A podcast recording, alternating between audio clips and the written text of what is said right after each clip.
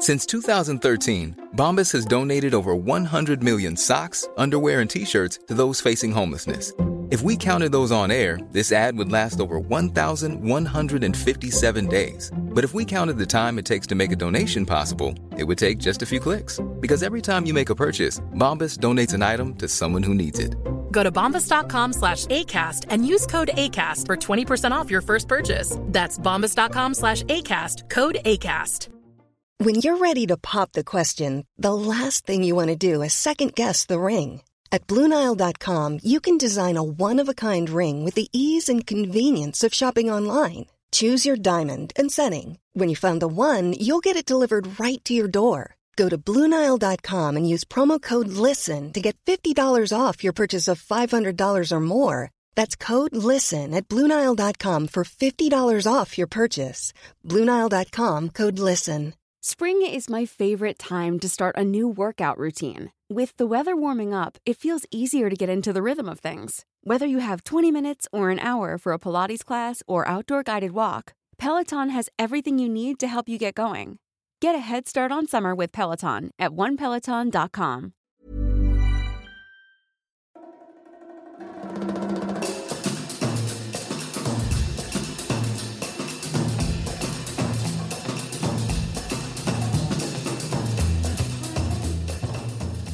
Hello, dear listener, and welcome to another episode of Everyone is Hot, the podcast that talks about your favorite stealth sex symbols and the film that turned you on to them.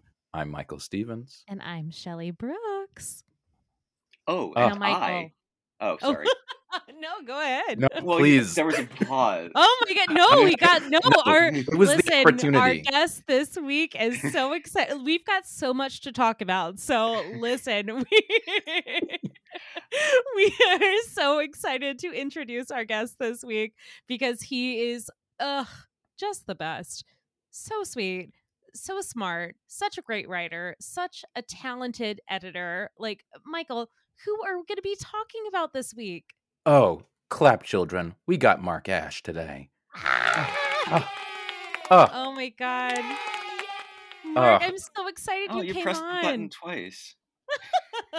yes. We had to do double applause for you. Oh, double applause. Absolutely. I'm so glad to finally, uh, to have finally picked um, uh, an appropriate and uh, and and iconic uh, Uh, sex symbol. appropriate is an understatement. Oh yeah. Oh my god. You like mm. truly if anyone understood the assignment Yeah, in this yeah. podcast, it is fucking you. Jesus Yeah. Christ. Yeah, Which I leads think- us to who are we going to be talking about and what movie are we going to be focusing on?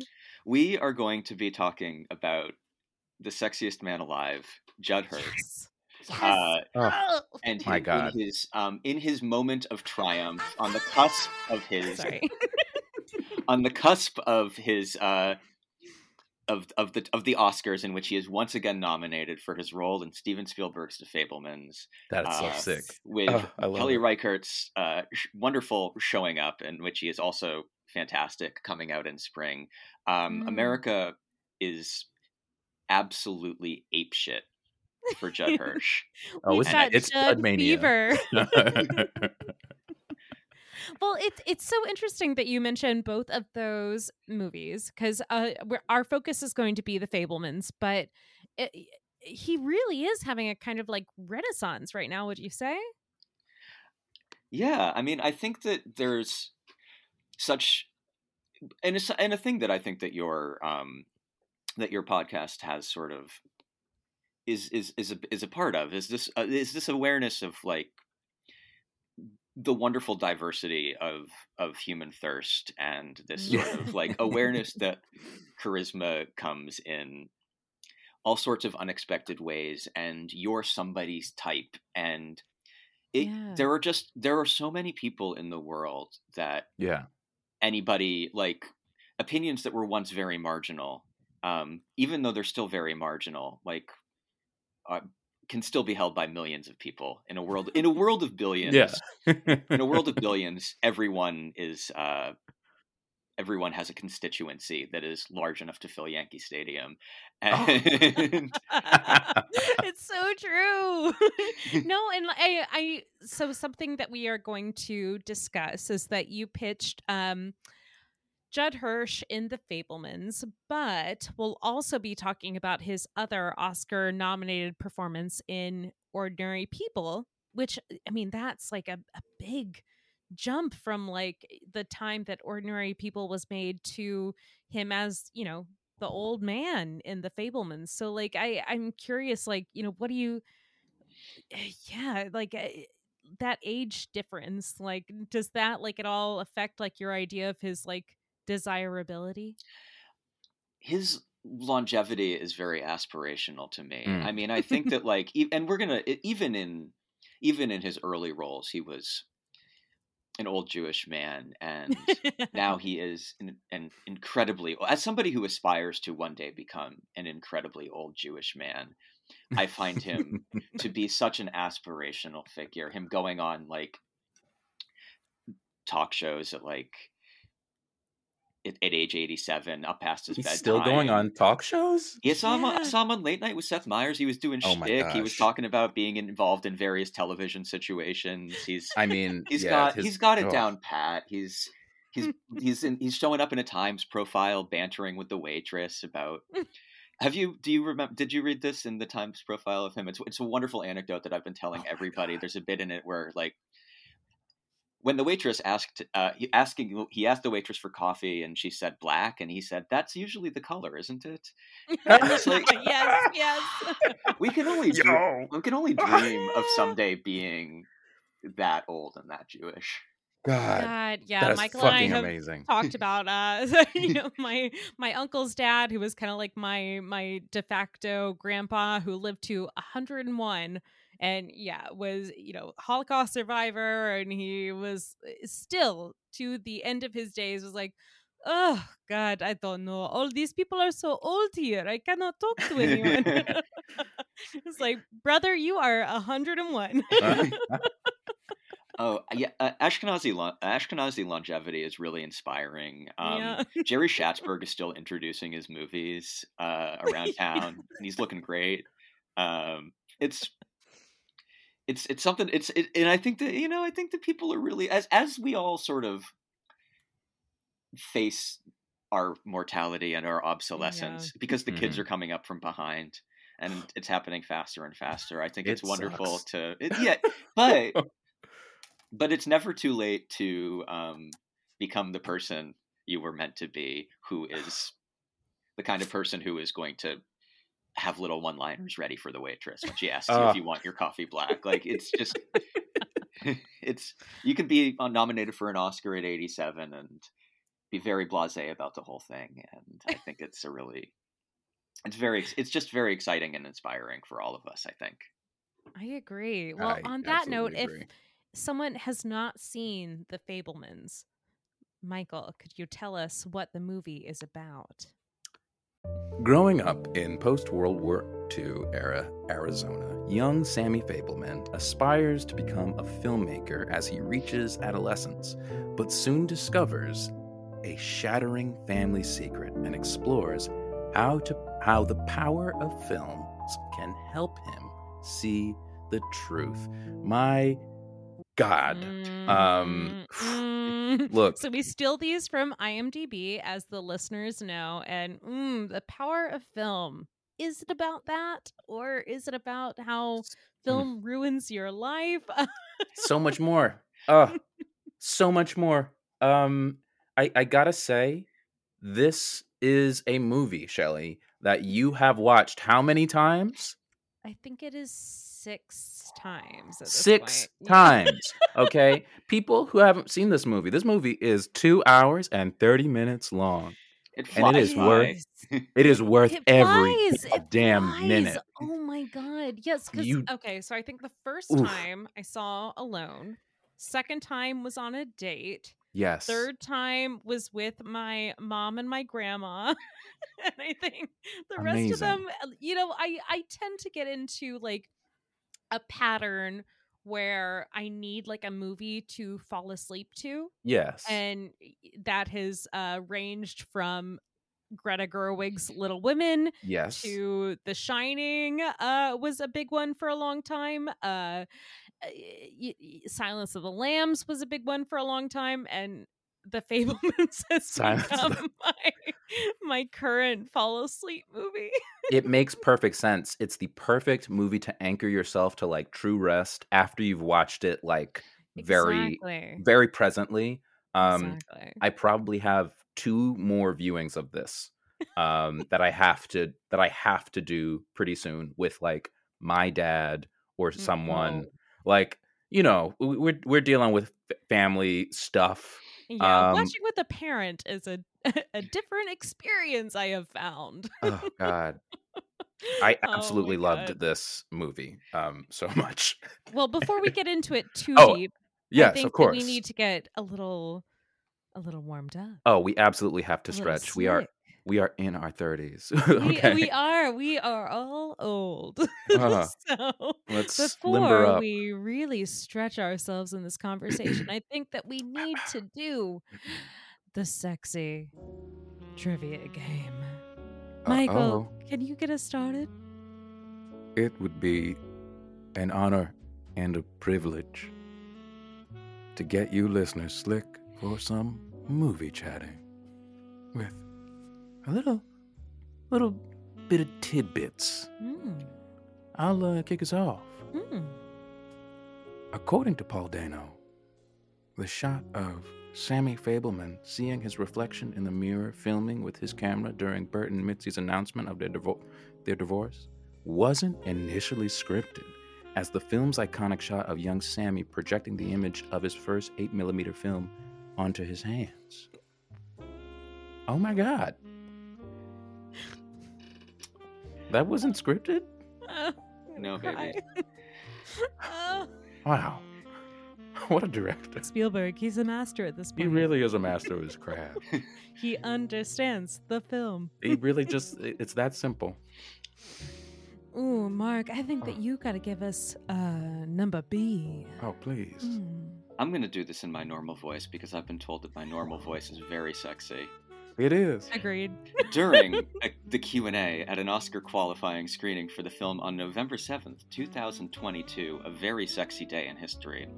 Hmm. Steven Spielberg revealed that it took three weeks to convince David Lynch to be a part of the film, with Tony Kush- Kushner's husband, Mark Harris, taking credit for suggesting to Lynch, suggesting Lynch to Spielberg, and Laura Dern calling Lynch numerous times to get him to commit. There is a connection here, of course, because Hmm. Laura Dern has, in addition to working with David Lynch, starred in Steven Spielberg's Jurassic Park Yep, yep. as a scientist, a very sexy lady scientist.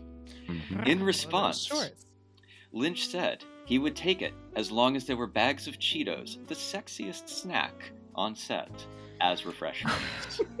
I'll do it. Well, Mark, thank you for using your normal voice because now I gotta go change my pants.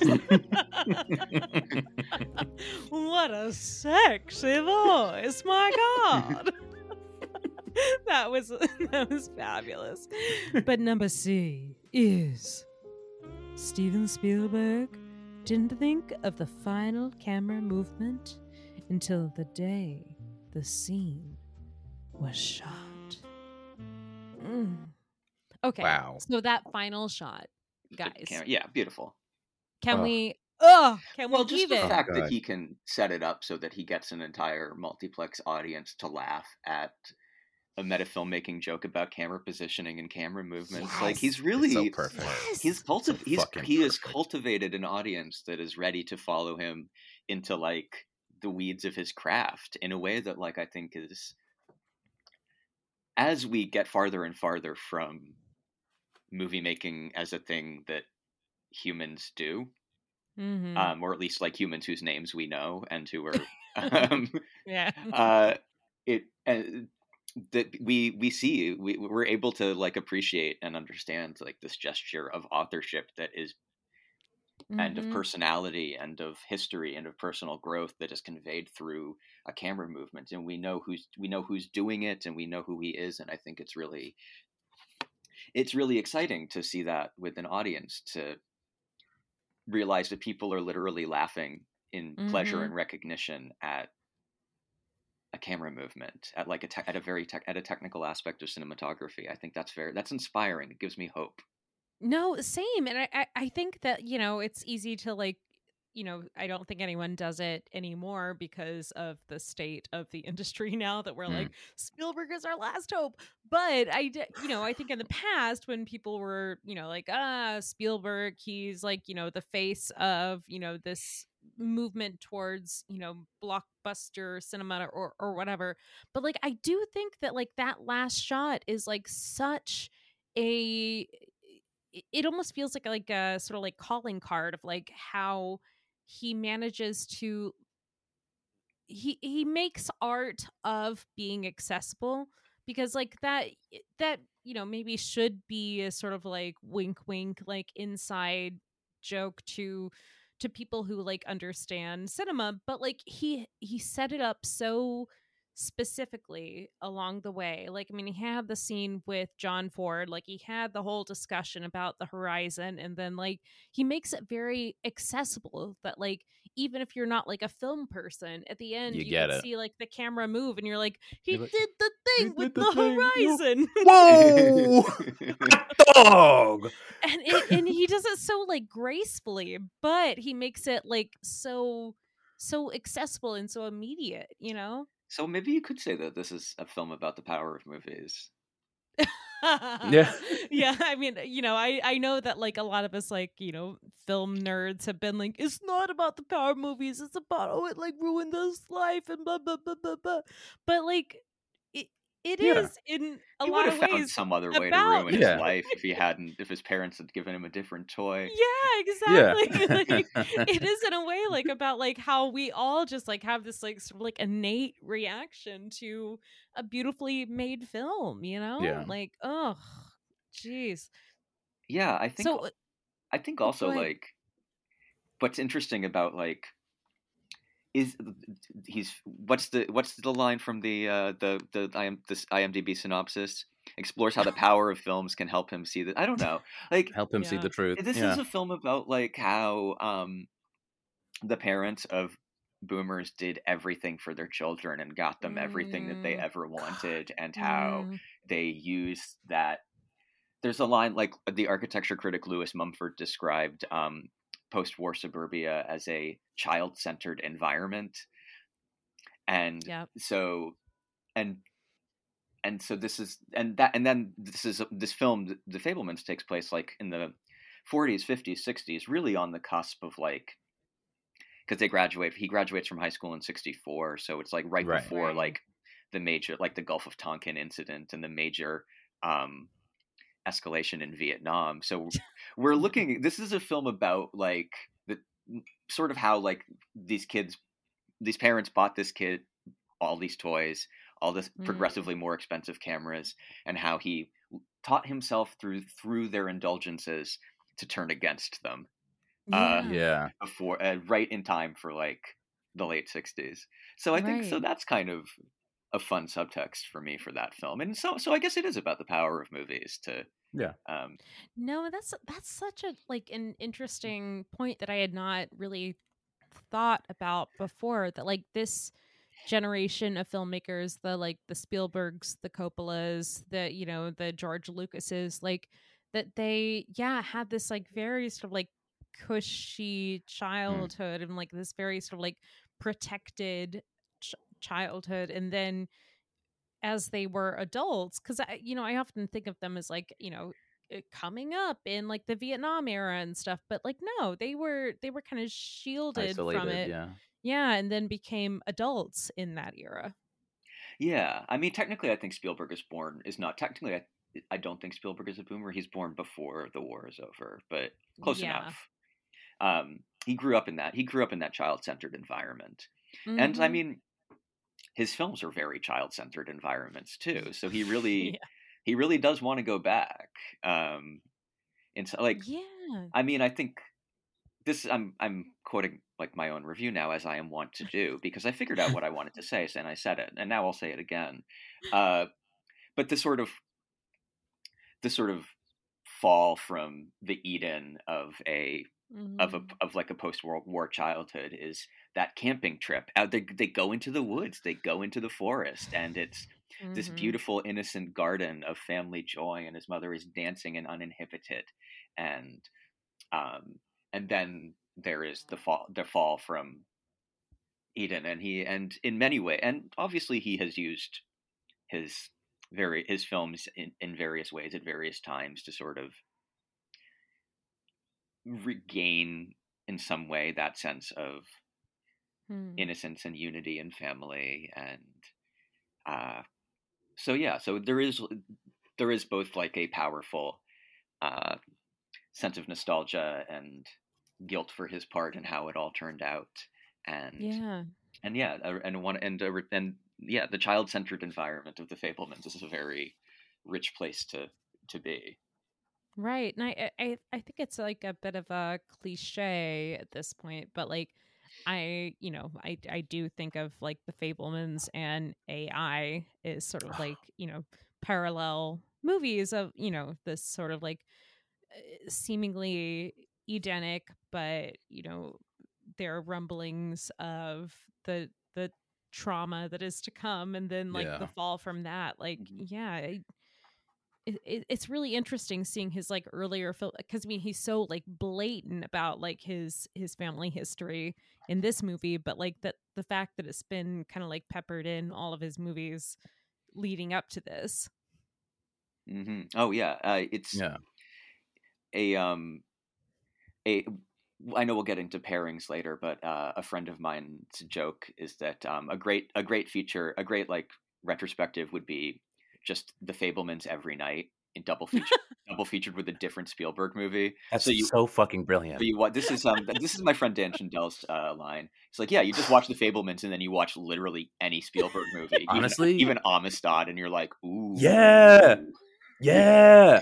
I was thinking that as I was watching, I was like, fuck, he's touched a lot of stuff over time. Like I could definitely go for like a Jaws Fabelmans or like a color purple Fabelmans. Mhm. Oh my! Oh, color purple is such a good call. Oh my god! one yeah. thing that I, like I don't I, I'm like such a layperson when it comes to uh Steven Spielberg like history. Like I've seen a lot of his movies, but I don't really I don't I I'm just kind of like a guy watching stuff and like one thing that kind of there's a question that I don't know the answer to, and I hope that y'all could help me fi- like figure it out. Is like what makes uh Steven Spielberg such a great director? Um, Mm. is he known to be like a empathetic person or like an extremely empathetic person? Well, I think that it's changed over the years, right? I feel like for a long time he had the reputation of being such a great um like technical filmmaker. Yeah. And I think it's only in like maybe the last, you know, decade or so that he's been reclaimed as like having like a- real interesting emotional point of view. Like what do you think, Mark? Well, he grew up with these. He grew up with new tools. He's a digi- he's whatever the celluloid equivalent of a digital native is, because as the Right. Talks about, he is the first is among like the first people who he was right at the right age to for the development of uh, consumer grade filmmaking technologies, and he Mhm. got his hands on them as a kid. And so I think that he is more recognizably humanist now that we have fully assimilated the Right. technology through which he assimilated his humanity.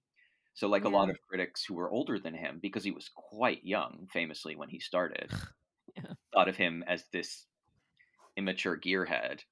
Yeah. And now like that how how old was he when he did that Columbo episode?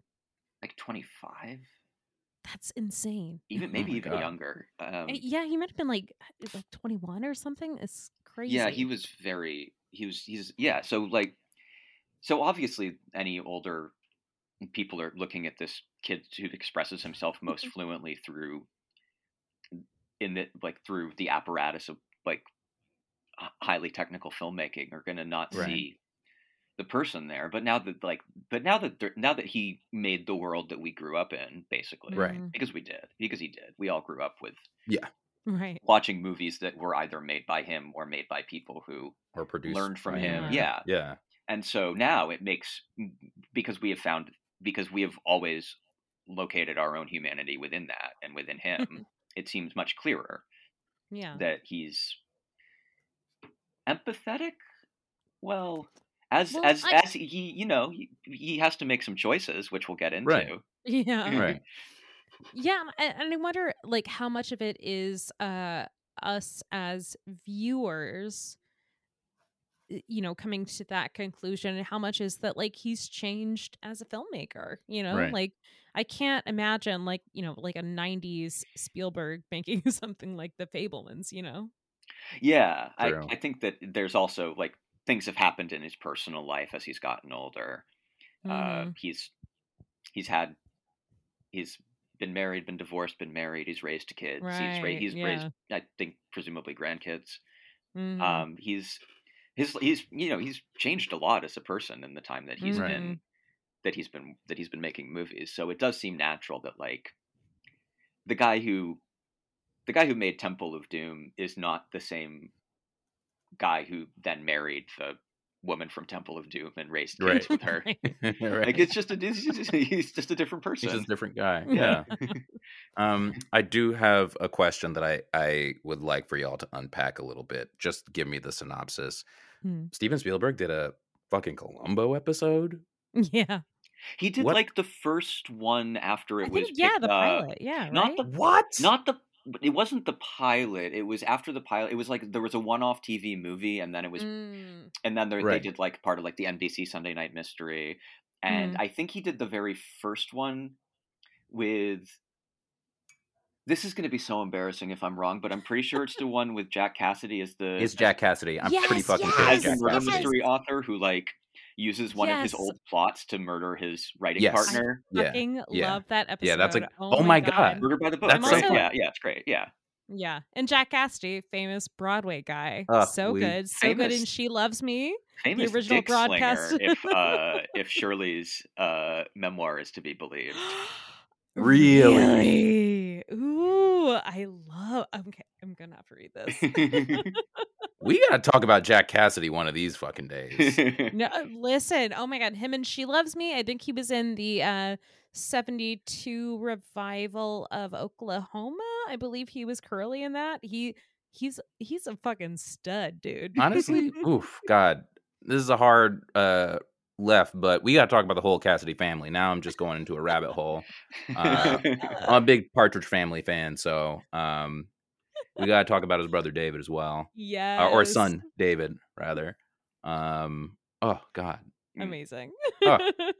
it's probably best if we we you should save any columbo discussion i think though for another podcast with somebody Listen, else or if Honestly- we do a, a Columbo special someday. we should do a Columbo special. It's why we it's why we even do this in the first place. Without Columbo, I mean, yeah. where would we be, Shelley? yeah, we're we're Peter Falk freaks. Yeah.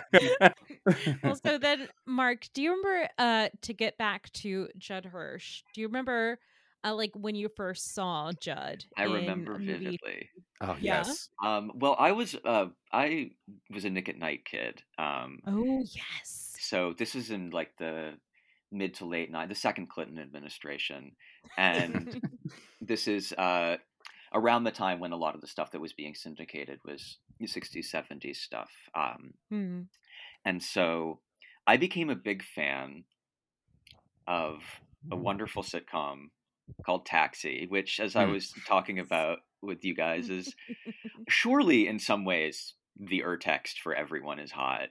Just some unbelievably uh, uh, swarthy, curly haired, balding, charismatic. Um, You've got Uh-huh. like because they sort of have like Jeff Conway and Tony Danza as like the hot dumb guys, but like amidst all of that, you have um We're gonna talk about mean, Andy Kaufman someday. Andy Kaufman, Danny fucking Vito, of course, Judd Hirsch, Christopher Uh, we already Lloyd. talked about DeVito. ah, Christopher Lloyd. Christopher Mm. Lloyd as, as Reverend Jim in like the double de- double or sometimes triple denim and the stubble and Yeah. the wild hair, looking like I did like a joke post about the cast of Taxi being um sort of like in the way that people now thirst after like 70s sex symbols like oh you know Yeah. like al pacino and serpico was really sneaky hot you're like no al pacino and Serpico. Did you serpico know is that Robert De beautiful man. Niro was Yeah, a yeah, yeah. good-looking guy? Easy. if you really want to go down that route i think you have to look at christopher lloyd and danny devito and andy kaufman and judd hirsch and taxi yes. Yeah. and also like and also like the most one of the most beautiful relationships in all television between Mm, Andy Kaufman and. Carol Kane as Latka Yeah. and Simca, Oh God. where she comes on the show and has to do basically what Maria um, Balakova had to do in the second Borat movie, where like this guy is like has this very established farm man character, and you have to like get on his wavelength. Um, Mm. And she's just zany and wonderful and has enormous hair and looks kind of like a starving Victorian child and is Oh. there's a she has a wonderful um episode with Judd Hirsch where um she because Andy Kaufman has a number of different characters on the show and Latka sometimes goes into a disassociative fugue where he becomes a radio DJ called Vic Ferrari.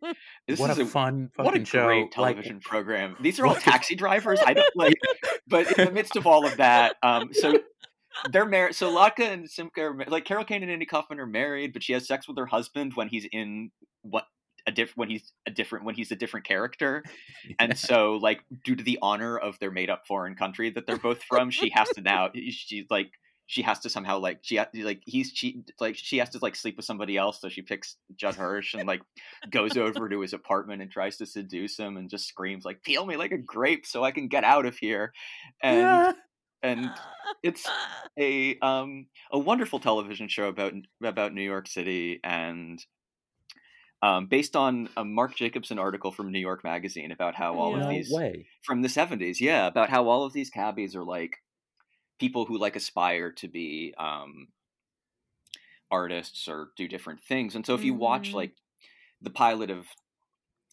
taxi like uh judd hirsch introduces all of the characters on it and he's like Mm. that woman over there the wonderful marilu henner subject for a future everyone is hot episode he's like she's Yes, saving up to start an art gallery that guy over Mhm. there he's an actor jeff conway that guy over there he's a prize fighter tony danza and he Mm. goes like and then he goes me i'm a cabbie Mm. Yeah. so he's always like the center of the sort of like skeptical center around which all of this zaniness moves and he's sort of Mm. like and he's very hammy too because he can like really like amp up he can he can act with his eyebrows and he can be sarcastic and toss out one liners and be very like and be a little and be very sticky but he's Yeah. also sort of like the um the still point in the in the turning world where like all of these crazy things are happening to him and his um and Carol Kane is trying to have sex with him because she had sex with her husband when he was a DJ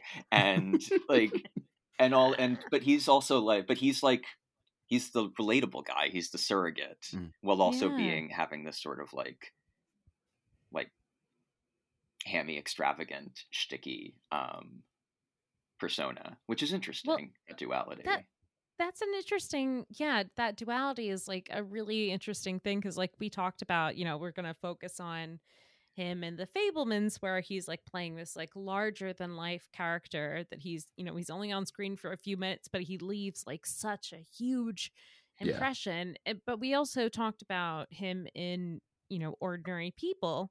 And he's so understated and simple in that role. And like the fact that he can like bridge the gap between those two types of performances is like pretty incredible, I think. I think it's really like um in some ways like it it's the sort of like literary observer like author surrogate Mm. standby type but also which is a- slightly something of an outsider type which is a little bit of like a which is a little bit of like a which is a little bit of i think like a jewish type being sort of Yeah. like Mm. the outsider observer of all of this zaniness and especially in ordinary people which like we can Yeah.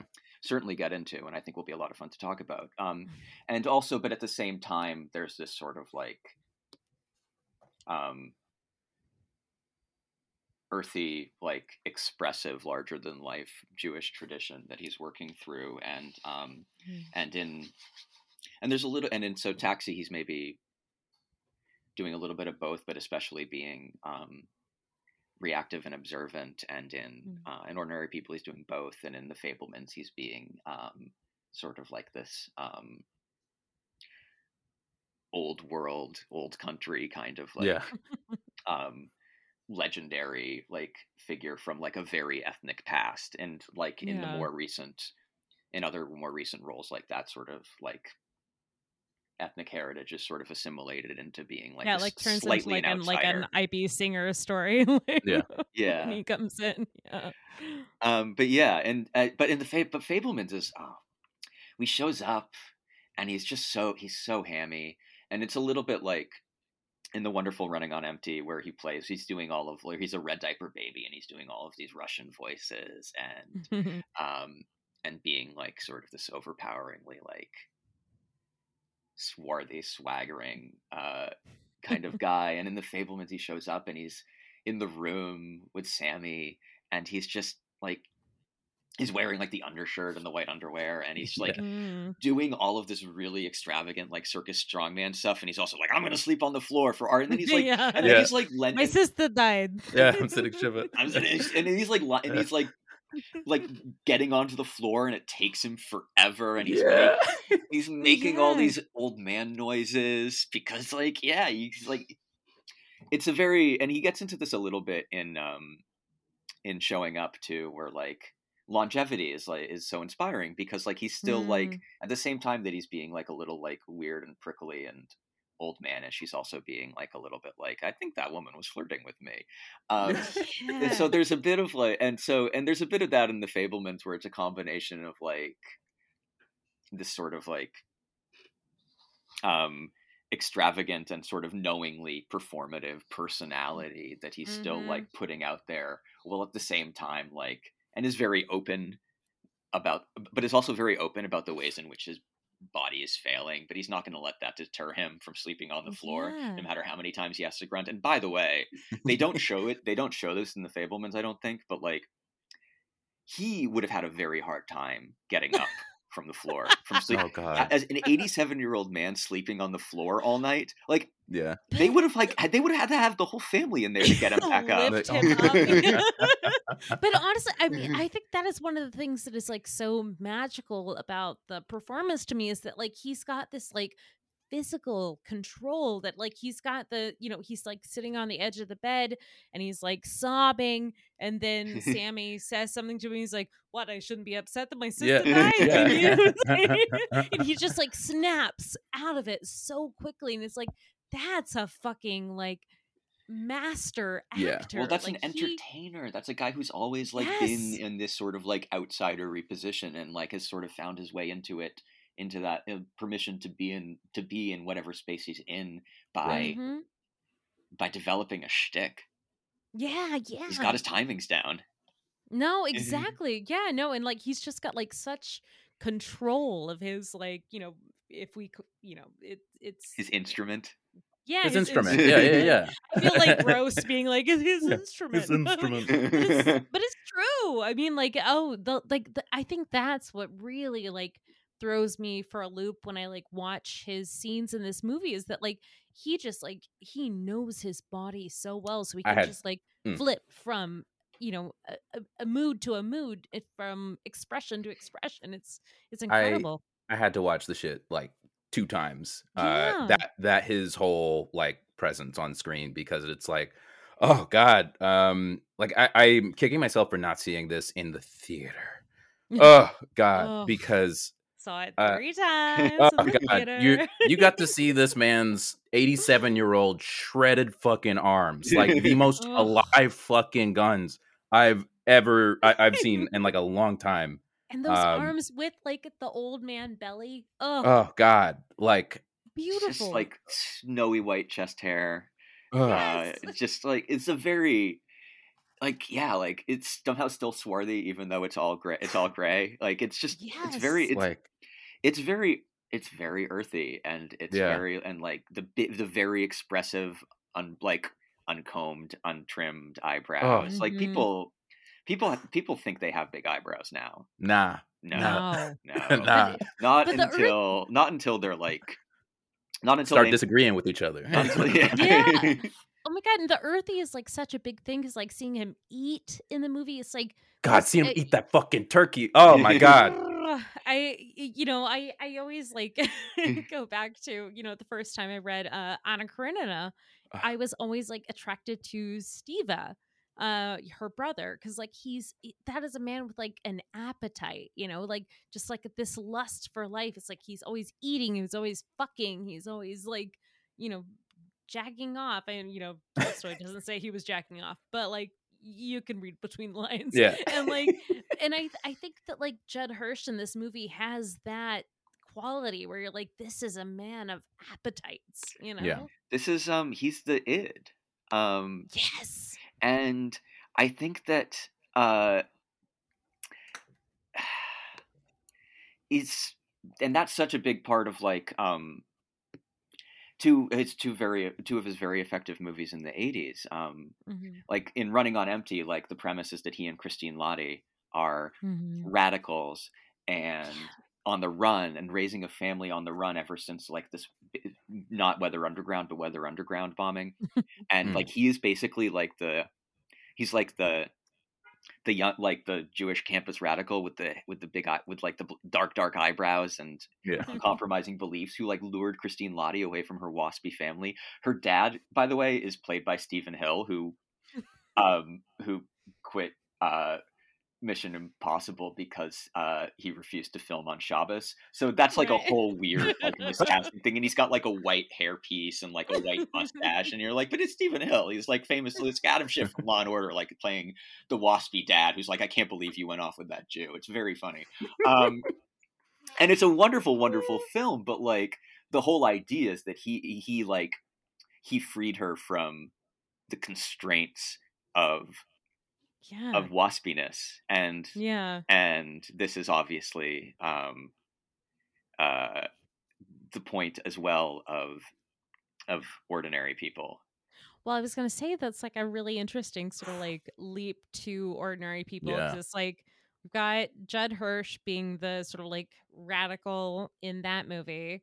Uh, and, you know, it- then that reminds me of The Way We Were. Yeah. Where, like, Oh. you know, it's uh Redford and Streisand, where she's like the radical who kind of tries to conform to like the waspy niceness. And then Redford directed Ordinary People. well where yeah and also like i was thinking the, the movie that i was thinking about during ordinary people is um quiz show which Yeah. also sets up this opposition between Mhm. Ralph Fiennes and Right. Judd Hirsch's TV son from Numbers, Rob Morrow, Mhm. who Yes, was like in the '90s yes. was on like Northern Exposure, with the premise Yeah, of which is like, what if Special Not Agent Dale Rubens Cooper in was, this restaurant. was Jewish?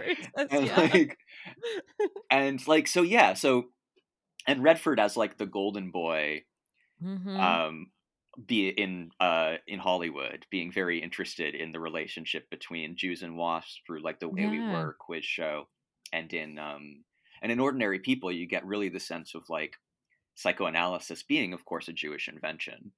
right, right. So yeah. he's the one who teaches um that family how to how to feel and yeah. it's like a very reserved and this is why i said it's sort of a hybrid between like the performative and the reactive because Mhm. um, because the way that he teaches tim hutton to like get in touch with his grief in um in that movie it's like um and just for anyone who hasn't seen ordinary people the premise of the movie is the wrong kid died and uh, long before Walk Hard, uh, there was Ordinary People, and instead, of, and long before John C. Reilly in Walk Hard, there was Tim Hutton in Ordinary People, and long before Raymond Barry in Walk Hard, there was Mary Tyler Moore in Ordinary People telling Tim Hutton basically over and over again, "The wrong kid died. The wrong Yeah. kid died," and and the way that um and the way that she and the way that like Judd Hirsch teaches Timothy Hutton to like get in touch with his grief and his anger is like um so I saw Phantom of the Opera recently for the first time and I was really struck oh, by really? I was really struck by the way that like the Phantom of the Opera like teaches Christine Daae to sing.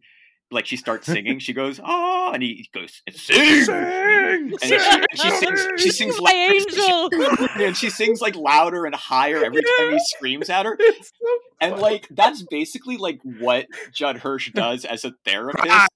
He's like, feel, Yes! and Tim Hutton's like, I feel sad. He's like, no, feel more.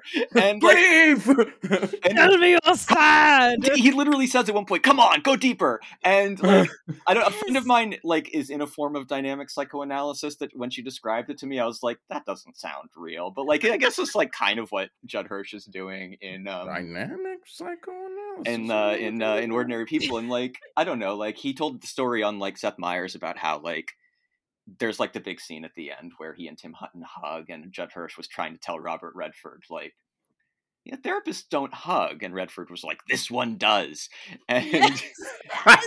Oh and so God. that's No, like the- i don't know like i guess that's like redford go, like thinking back on like working with babs on the way we were like so this is how like this is how our two people interact Th- wow. this whole movie it's like okay that's not really like how like therapy works but he's like but like for like a wasp who has never said their feelings out loud they're like yes just yell at me and tell Oh me my to say God. it's true oh my god so michael y- you had some like strong feelings about this movie right Oh my god. So I watched this movie in a strange way. Um I uh I tried to uh watch it all in one go, but I got frustrated. I was like I I why like I couldn't connect with any of the characters. I don't know. I I am like as I've said many a time, I'm hardwired to hate the rich. Um and so uh that felt like uh, a mountain that I could not climb. So I was like, you know what? Fuck it. Let me just watch The Fabelmans.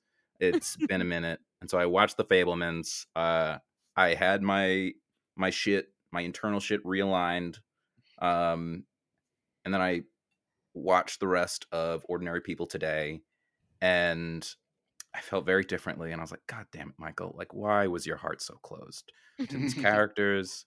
Um, we're all beings having a human experience. We're all just doing our goddamn best. And uh, Judd Hirsch, uh, I'm like, this guy, not even a real therapist, but in these therapy scenes, I'm like, oh, that's why they have that problem. That's why I have that problem. and uh, honestly, he humanized these these rich people for me. Um, and yeah, I, I I loved it, especially as a pairing with uh with uh the Fabelmans. Um, you know, and the the themes of like complicated mom relationships. I, I just uh Mm. And But, also, and yeah. the um, the relationship between Jews and Gentiles, as in like Oh the my God. wonderful like pairing of uh, uh, Gabe, Bell and Chloe East, as like Yes. Jesus was Oh my a God. handsome You young know, Jewish Oh, boy, God. just He's like the- you. he was a Jewish boy just like you I Which is kind of gotta- what like Donald Sutherland almost says to Judd Hirsch Yeah. when he goes to Basically. therapy. In, in, in Ordinary it's so People. weird. Yeah. oh my gosh. Oh god. No, and it's so funny because like in the Fabelmans, then it ends up being like flipped that you know she's a joke in the beginning where she's like, you know, Jesus was a you know Jewish boy just like you, but at the end, like he's like putting all this shit on her, and she's just like, no, I can't, I can't do this. Like, Yeah. you, you are asking too much of me. Like, it it's really fascinating that like you know he in in ordinary people like Judd Hirsch plays like kind of like the magical Jew who like can solve all your problems. Yeah. And in in the Fabelmans, she's like, "Listen, I know I'm like a, a joke to you, but like, I, Yeah. I'm not. I can't solve your problems." Yeah. Yeah. Um it's also yeah, like thinking now of of Michelle Williams announcing with the monkey clattering around in the background, I've started therapy. Yeah. Oh, My favorite. She's fucking amazing in this in the movie. entire movie. She's so good. It's like don't yeah, like would have said if, if Mary Tyler Moore had said that in Ordinary People, shit would have gone down differently. Yeah. So what what do you both think about the scene in the hallway in the Fabelmans with the you know awful like golden boy? Well, I struggled with some of the some of the California stuff and the high school anti-Semitism. um, Yeah. Yeah. because I wasn't sure that it was as like it didn't fe- it didn't necessarily feel as real to me, but maybe that's just Mm. like my own sort of like ear for what that stuff sounds like being calibrated differently. yeah. Yeah. Um, I agree with you though. but I also but it pays off so incredibly in that scene, and I think that like, and because the the the, the Aryan uh, the Aryan Golden Boy is uh such a um it's, it's basically like it's basically like Hollywood eh, like Hollywood executives looking at Redford and Yeah. being like you're everything that I'm not interesting and him Yeah. looking at and him looking at, at Sammy Fabelman like Robert Redford looked at like Judd Hirsch and being like Mhm. you know things that I don't Mhm. and so there is this really like interesting i mean it's such a it's such a beautiful scene and like and the kid and like and sammy fabelman saying like i mean i made you look like you could fly yeah, it's just such a him saying, I don't know why. I did it. the like- camera sees what it sees which is such a funny admission from such a gifted and in control filmmaker for him to for him to claim that for him to claim that he that he's making like I mean, a I think documentary and finding his story in the edit. It- yeah, it's got to be. Um, but wow, that's Yeah. I mean, well, the other Kushner influence in that movie is like because every like movie that Kushner has written for Spielberg is like about these two perfect like opposites that both have their reasons and are both like both have to be sort both have to get get like really stirring speeches about why why they why they are the way they are and why they want the Right. things they Mhm. want whether it's the sharks and the jets or the Israelis or the Palestinians or Yeah. Sammy and- or like Mitzi and Burt Fabelman they all like that's why you get the playwright so that he can calibrate the morality perfectly and give them a, get give everybody like the rhetoric to really like get their flawed but deeply held like ideas across. Yeah. Yeah. Uh, Yeah. The uh, it it was uh, I I don't, I don't know like that last part probably took me a while to get into the dialogue. I don't know like just because of the way my brain is, I'm like very cynical. And I had to like, like remind myself, Michael, you're watching a fucking movie. Like it's a fucking it's a fucking movie.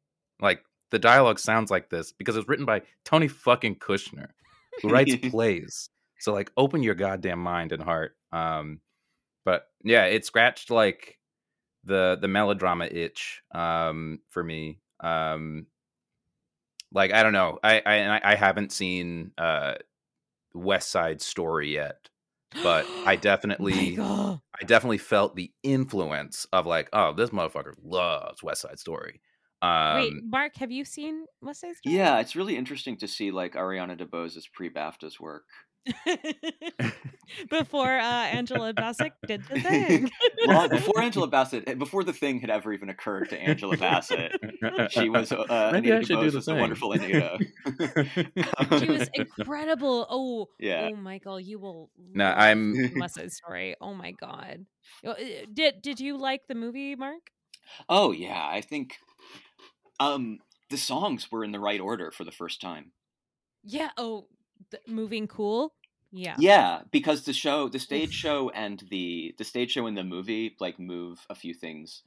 Have a, have the songs in like in like different orders and in both cases there's at least one song and cool is one of them that's like right in the wrong place and Mhm. um in uh and they finally really figured it out in Huh. um Yeah, West and Rita Story, they- Moreno doing um uh uh, somewhere that was amazing. I I'm I thought I, I was very conflicted about Rita Moreno singing somewhere because on the one hand it was so like she's this connection to this incredible legacy of cinema that I that we Mm. are that I treasure so much and that we're losing a little bit of every day. Mhm. and for her to like be 90 years old and looking back implicitly on this on the movie that made her and thinking about the passage of time and her sense of longing is Mm. so beautiful but at the same time like it really screws up the ending if like if like Fair, Marina yeah. Maria haven't sang somewhere and it's like and like poor Rachel Zegler because like the prettiest girl in high school has been singing somewhere in gyms since 1960 and Mhm. I I'm sorry and I feel bad for her that she didn't get the same consideration because Yeah. which I assume Listen, was I was the the one soprano in high school singing that song. no, it's no, that's true. But yeah, I I I think that like yeah, Kushner made some like very I think interesting changes to the script in a way that like made me very excited because it's like okay, like you know, if you are adapting a musical to a film, like you you can get you know a little loose with it. Mm. Yeah, I mean, it's also like if you watch West Side Story and we're like, well, they couldn't make this movie today. It's like, well, no, but they can make this one, which They can make this Yeah, one. is Yeah. yeah. very similar and and it makes Oh yeah, the opening is like, did you know gentrification is bad? Yeah. Like, oh. but that's it, but it's all like it's all there in the original text. Like, no, yeah, exactly. But like I like that like they they made a move to be like, okay, we're making this for our contemporary audience. And I love the fact that like it had uh, one of its first screenings at Lincoln Center, oh, and yeah. the movie opens with them being like, "Hey, we're gonna open up, uh, you know, Lincoln Center, and it's gonna fuck up our neighborhood." Lincoln Center has a big San Juan Hill mural on the side of one of the buildings now. It's their sort of version of an indigenous land acknowledgement. Mhm. And I mean, I guess there's like some interesting archival work they're doing around like the San Juan Hill neighborhood, but yeah. I mean, at a certain, at a, but don't know. I, I it's it's um, it is it is complicated to um, honor the legacy of the people. It is a complicated thing to honor the legacy of the people you displaced. Yeah, it's hard to be like a big Yeah. like Hollywood movie and be like, "Oh my god, I can't Yeah. believe we did this." Yeah, We're opening at Lincoln Center. yeah, Oof. yeah. I mean, we'll all. Yeah, the new the new one is is is um. I can't wait to see what blind spots eventually show up in the new one. Um, Yeah. Gosh, yeah. like That's the real joy of watching a movie age over time. Yeah, and it's like well because we all like you know we all we all we all Yeah. thought we were we're, we're we're we're right at the vanguard of history right now as we speak. We have never had more perspective than we do Yeah. right now in this moment, uh, and we won't until ever again until you know tomorrow and the day after Yeah. that and the day after that. So it'll be very Yeah. interesting to see how the new West Side Story, which was resolves many of the problems of the original text, creates more of its own. Yeah. Right. Issues. Oh my gosh. So, Michael, what would you pair with the Fabelmans Oh for God. a double bill? Uh, gosh, so many things uh popped into my mind as I was watching. Um, I got really hooked on the son mother, the complicated son mother relationships, and so I could Mm. not stop thinking about uh, Moonlight and many other uh coming of age movies. Um, but for the sake of this episode, I think since Judd Hirsch is the focus, I'm just going to recommend that uh, viewers just pair both of these movies with like a chaser uh, that is uh, just any old episode of Taxi. Um, yeah. yeah. What about y'all? Love it. yeah, Mark, what do you think? Well, the film that I that I have been thinking about the Fabelmans a lot in relation to all of the other movies that came out last year about people who made home movies and Right. and Mhm. family albums. So I've been thinking about it a lot in relationship to Annie Ernaux's The Super Eight Years, which is also about Oh, like which is also about the the dissolution of a nuclear family as captured in home in Super 8 home movies. I've been thinking a lot about um a lot about it in relation to Aftersun uh and the idea of like trying to like look back at films that you shot of your parents and think about like what you can what you can see on film that you couldn't see then when you were filming it. I've been thinking about it a lot in relation to Nan Goldin's All the Beauty and the Bloodshed because about like, you know, uh, you know, how what what we what we knew about mental illness and bipolar disorder and all of the and the way in which like the fam the the recordings that you have of people are so are so precious and Which that that actually sorry to interrupt, but No, like so so what what do you guys think about Mitzi? Like, do you think she's just like a interesting person, or uh, do you think that she's someone who like needs some sort of like you know health care uh Oof. I, I don't know like because I, I go back mean, and forth because like Healthcare, I- healthcare is the first thing that popped into my brain, Yeah. and uh, like at the end of the movie, I was like, "Damn, I wonder if she got the help that she needed." yeah like uh, Um, would her life have been different if she had or was she just or i you know i think this is like a bigger question of like what it what is unwellness and what is just like the messiness of being a human you know i i don't know Well, you don't. I mean, it's interesting because in some ways, like at that time, people were swinging too far in the direction of medicalizing Yup, a woman's lithium. Right. subjectivity, which is a huge part of what the Nan Goldin movie is about. mm-hmm. But at the same time, like the portrayal of Mitzi is very similar to like certain sections of um of Revolutionary Road where Yates is describing like Rachel like Mm. April Wheeler's mood swings. And you're like, "Oh, like this is like he's writing he's writing it in like 60 in the early 60s and it's set in the mid 50s." And it's like, "Well, this is Mm. just these are fairly whether he knew it or not, like these are like fairly like DSM standard Mm. symptoms of like a very specific um diagnosis that we h- give that we give people medication for that they generally seem to like um yeah to put it like and then you think of like the, similarly the DSM stuff, and you're like, okay, it, used to be if you were gay. It's like yeah DSM standards. So yeah, but our I mean, DSM I- now is fine Yeah, yeah, it was perfectly perfect. good. We Yeah. figured it out. Yeah. but yeah, I, I, I, I, you know, having watched the movie so many times, I'm like, I, I don't know what, like, what would make a Mitzi happy, you know? well Steven Spielberg's mom as he said on his recent Desert Desert Island discs like she married her she married um her best friend Uncle Benny Uncle Bernie um Mm, and Oh, as Steven yeah. Spielberg said, like they were married long. He he said, like, yeah, my, like my mom married the Seth, Seth Rogen character in real life. They were married longer than my Yeah. parents were. They were Mhm. together until he died. Oh. Um, so maybe that's what she needs.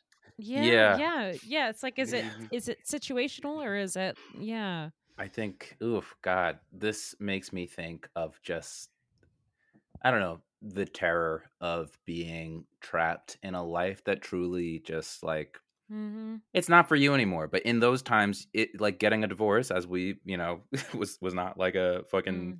easy th- rip off the band aid kind of thing. Like it can destroy your life socially.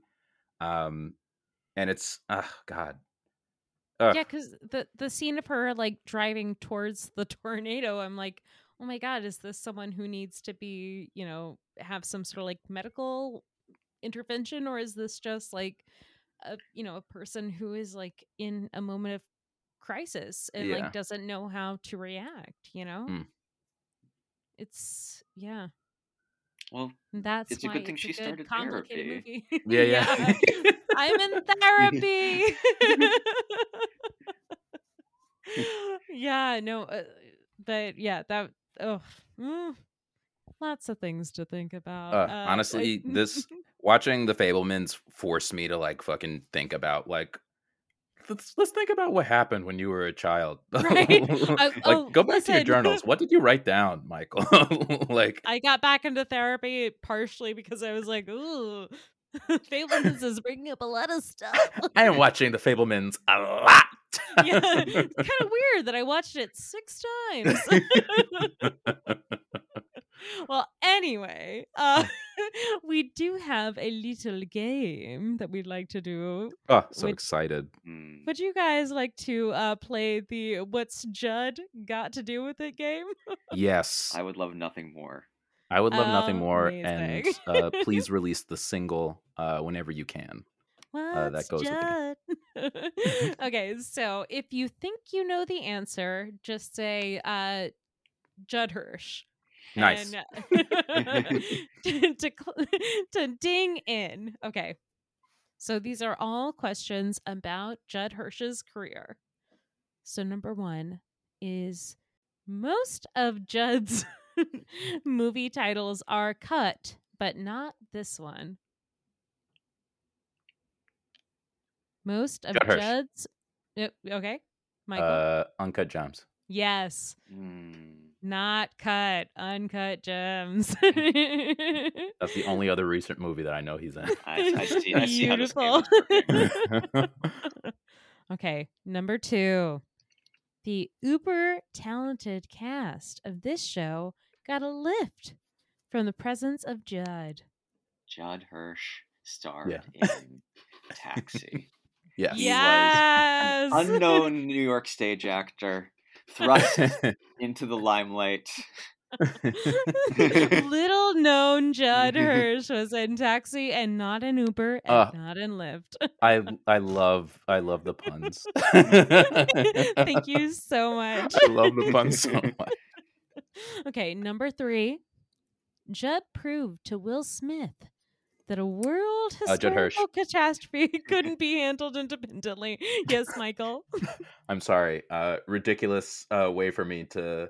I'm having a very uh God. Uh, Judd. So Judd Hirsch, Independence Uh-huh. Day, Yes. Mm. Yes. and then yes, it uh, could not be handled independently. It was Independence Day. You had to call on your slightly embarrassing dad to yeah. bail you out. okay, number four. okay, let's go. Judd has an uncredited appearance in this film where Al Pacino is both very hot and dresses like a Keebler elf in one scene in a subway station. Judd Hirsch. what? Judd Hirsch, uh, one of his first film appearances was an uncredited role in Serpico. Oh my god. Yes, yes, yes, Mark.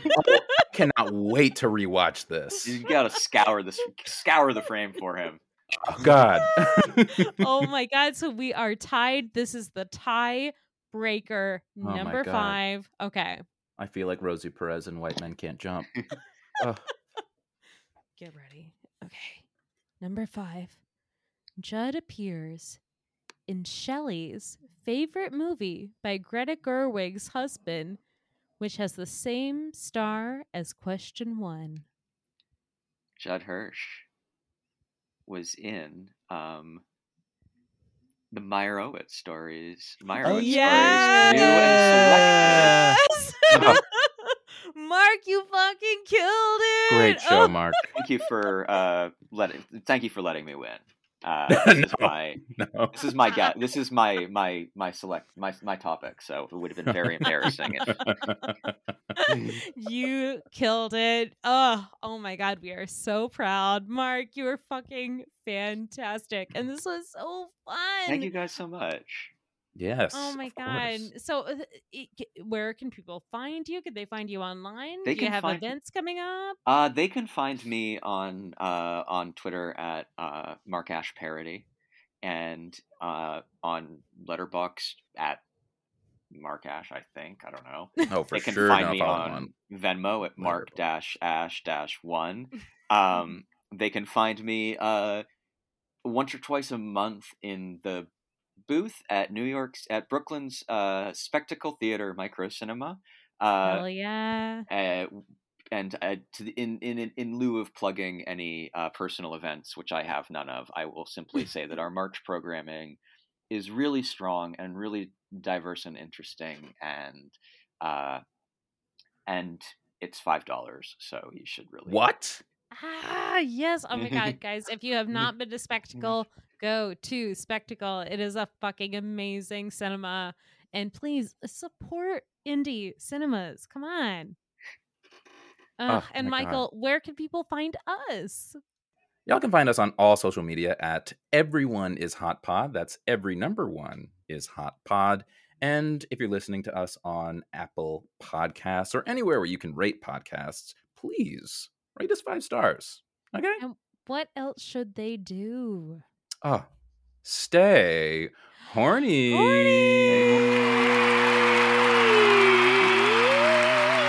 Five dollars. It's such a good deal.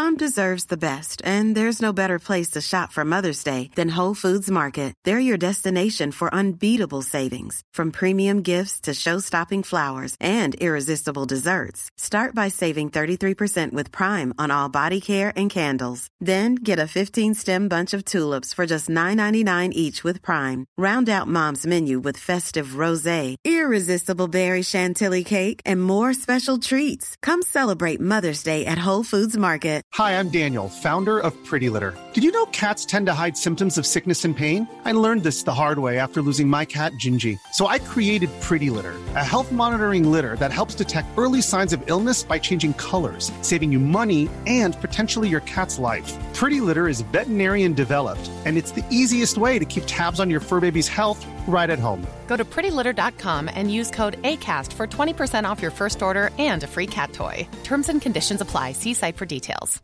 Want to get a chiseled look in the jawline? Sculpt and shape your jawline with added volume from Juvederm Volux XC. Juvederm Volux XC is an injectable gel specifically designed to be robust enough to improve moderate to severe loss of jawline definition. And it is the first and only hyaluronic acid filler approved for the jawline. Add volume to your jawline for a chiseled look with Juvederm Volux XC. For important safety information and to find a licensed specialist, visit juvederm.com. That's J U V E D E R M.com. Not for people with severe allergic reactions, allergies to lidocaine, or the proteins used in Juvederm. Common side effects include injection site redness, swelling, pain, tenderness, firmness, lumps, bumps, bruising, discoloration, or itching. There's a risk of unintentional injection into a blood vessel, which can cause vision abnormalities, blindness, stroke, temporary scabs, or scarring. Talk to a licensed specialist to find out if it's right for you. Visit juvederm.com. That's J U V E D E R M.com.